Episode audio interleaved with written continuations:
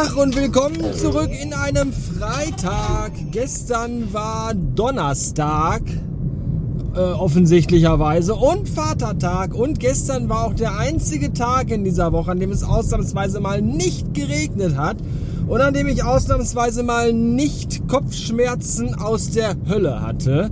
Und deswegen habe ich den gestrigen Tag direkt genutzt, habe mich auf mein Fahrrad gesetzt und bin Richtung Duisburg zum Landschaftspark Nord gefahren. Das war sehr schön. Vier Stunden war ich insgesamt unter dem Wegs. 40 Kilometer habe ich zurückgelegt.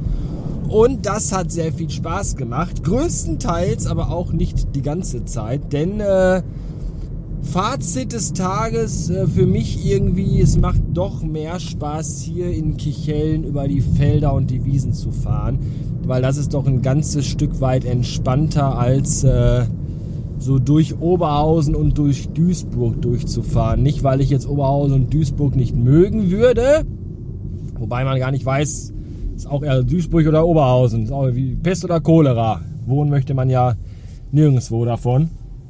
Aber darum geht's ja nicht. Es geht ja eher darum, dass der Verkehr einfach, wenn du so durch Städte durchfahren musst, ja für Radfahrer auch eher tödlich ist.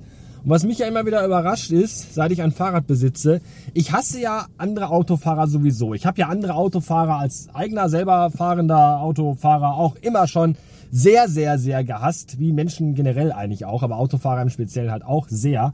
Und äh, dass ich aber jetzt als Radfahrer, Autofahrer noch mehr hassen könnte, als wie ich es bisher schon getan habe. Das hätte ich nicht gedacht.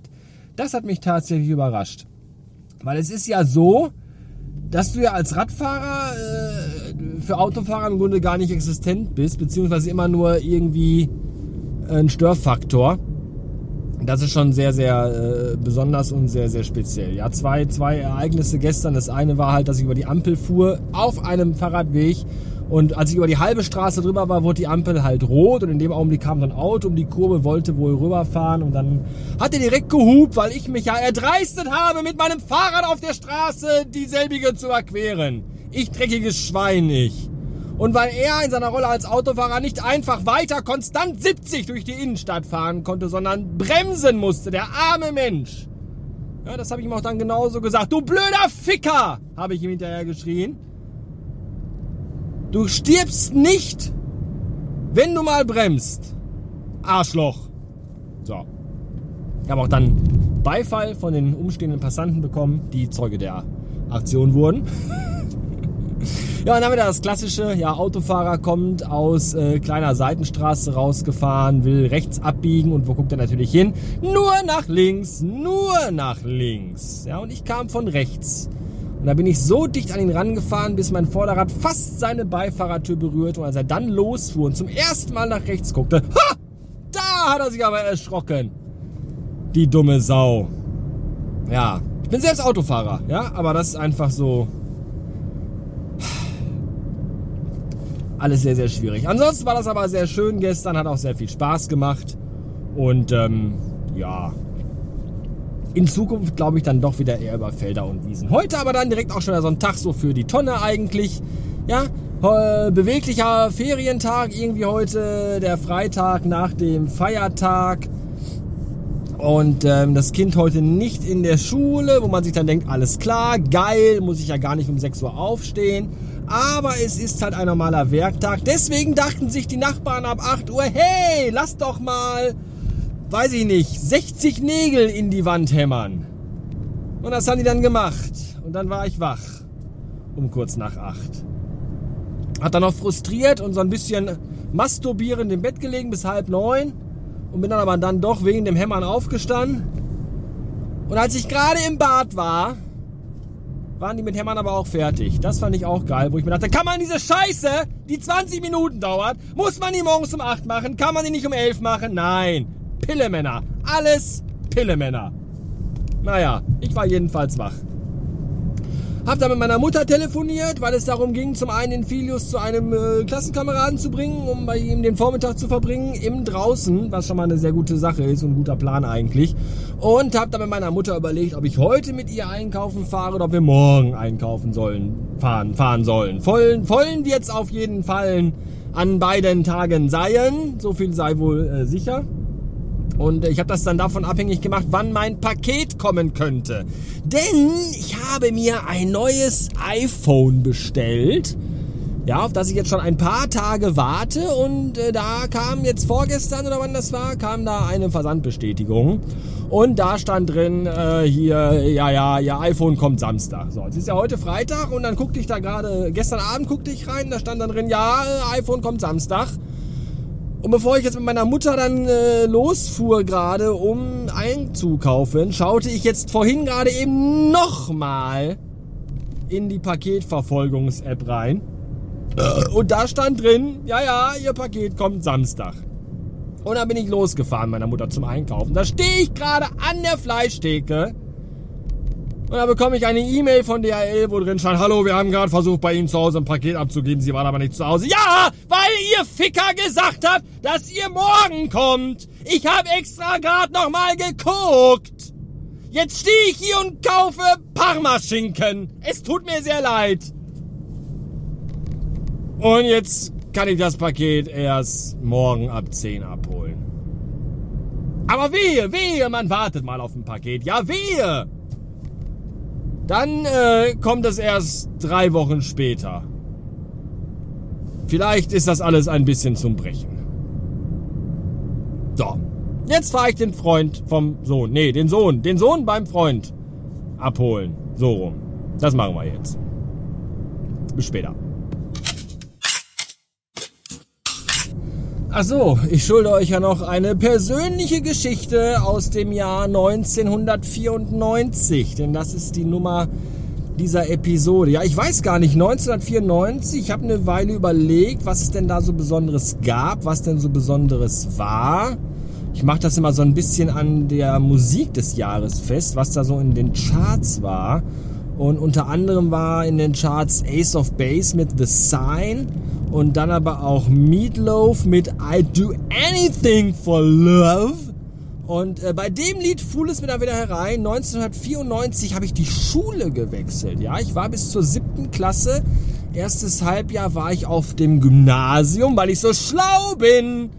Dann äh, musste ich aber dann auf die Gesamtschule wechseln. Nicht, weil ich dann plötzlich dumm wurde, sondern weil bei mir in der sechsten Klasse eine angeborene, ein angeborener Herzfehler entdeckt wurde. Ich hatte nämlich eine undichte Herzklappe, weswegen ich da äh, stressmäßig äh, ärztlich auf Null runtergefahren wurde. Kein Sport und keine Aufregung und all das. Und da wurde ich so quasi in, in, in Watte verpackt. Vor allem von meinen Eltern, die sich natürlich Sorgen gemacht haben. So, so sind Eltern halt. Heute weiß ich genau, wie sich das angefühlt haben muss, wenn man erfährt, dass der äh, zwölfjährige Sohn eine, eine, eine doch damals äh, recht schlimme Herzkrankheit gehabt hat. Das äh, macht dir als Eltern wahrscheinlich schon sehr, sehr zu schaffen.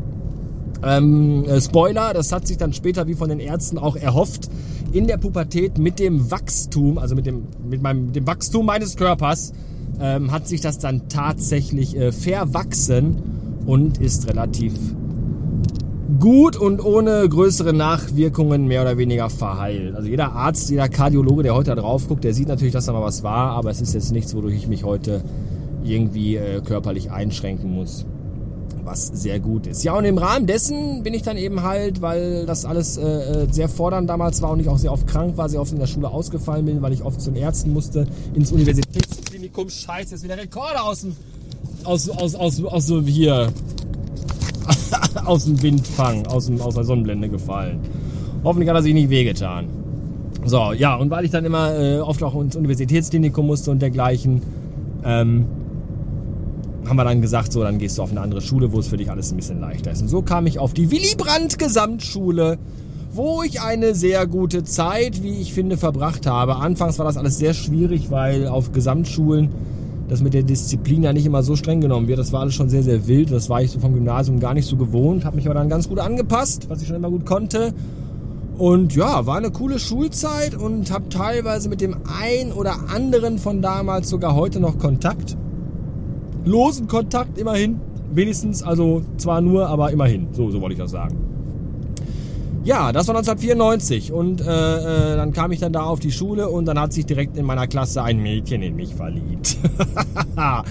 und äh, deswegen ist so das Lied äh, äh, I Would Do Anything for Love so ein bisschen hängen geblieben, weil das haben wir damals in meinem ersten Englischunterricht, wo ich relativ neu an der Schule war, in einem der ersten, der ersten Englischstunden, haben wir das damals übersetzt aufs Deutsche, so Bravo Songbook mäßig. Und ähm, ja, weil ich das halt gut konnte, weil ich im Grunde schon so englischmäßig äh, gefühlt ein Jahr weiter war als alle anderen da, äh, hat sie das so sehr beeindruckt, dass sie sich zack vom Fleck weg in mich verschossen hat. Und dann waren wir auch, boah, ich weiß gar nicht, ich glaube zwei Jahre oder so tatsächlich zusammen. Und das ist schon so in dem Alter, so mit, mit 13, 14, 15 war das schon so eine lange, lange Zeit. Meine Liebe meine erste wirklich große Liebe. Ramona, ja, war was anderes. Das war so meine erste richtige Freundin, ja. Nadine hieß sie. Vielleicht hört sie hier zu, ich glaube eher nicht. Aber wenn, dann äh, schöne Grüße an dieser Stelle. Ja, und jetzt, wo ich gerade hier so lang fahre und den Mann da vorne gesehen habe, frage ich mich doch tatsächlich, was, was, was stimmt eigentlich nicht mit erwachsenen Männern, die morgens aufstehen und sich dann sagen, ja, heute ziehe ich mal den lachsfarbenen Pullover an. Das ist so richtig so Schweinchenrosa. Was, was, warum machen? Der, der Mann ist 50. Locker. Was, was stimmt mit Männern nicht, die sowas antragen? Was ist da schiefgelaufen? Weiß es nicht. Keine Ahnung. Jedenfalls alles sehr, sehr seltsam. Ich weiß nicht, ob ich aus dem Jahr 94 ein Foto von mir habe, was ich in äh, die Episode packen könnte. Ansonsten würde ich einfach ein Foto nehmen, was ein bisschen älter ist, von unserer Abschlussfahrt, glaube ich, nach äh, London. Und würde das einfach jetzt mal nehmen. Vielleicht finde ich auch noch irgendwas anderes, ich weiß es nicht. Vielleicht finde ich ein Foto von irgendeinem äh, EKG, das damals von mir gemacht worden ist. Als ich in der Universitätsklinik war. Keine Ahnung. Vielleicht auch nichts dergleichen, ich weiß es nicht. Äh, schönes Wochenende. Tschüss.